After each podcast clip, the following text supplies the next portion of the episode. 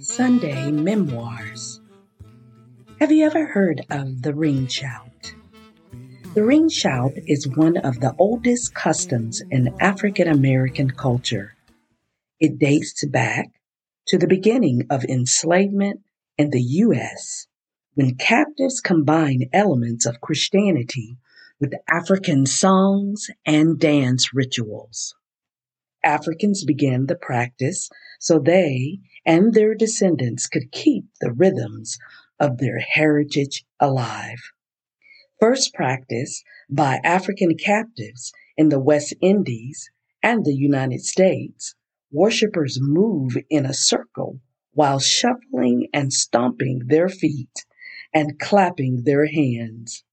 Ring shouting began during enslavement as part of church services. Over the 20th century, its popularity waned as a religious practice. Today, the ring shout is performed primarily as a performance art in the Gullah Geechee culture.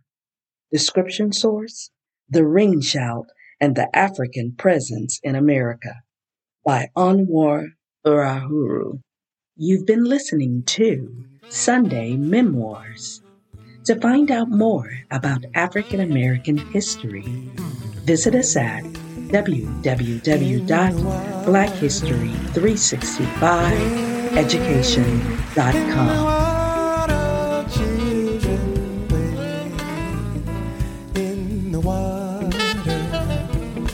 God's gonna trouble.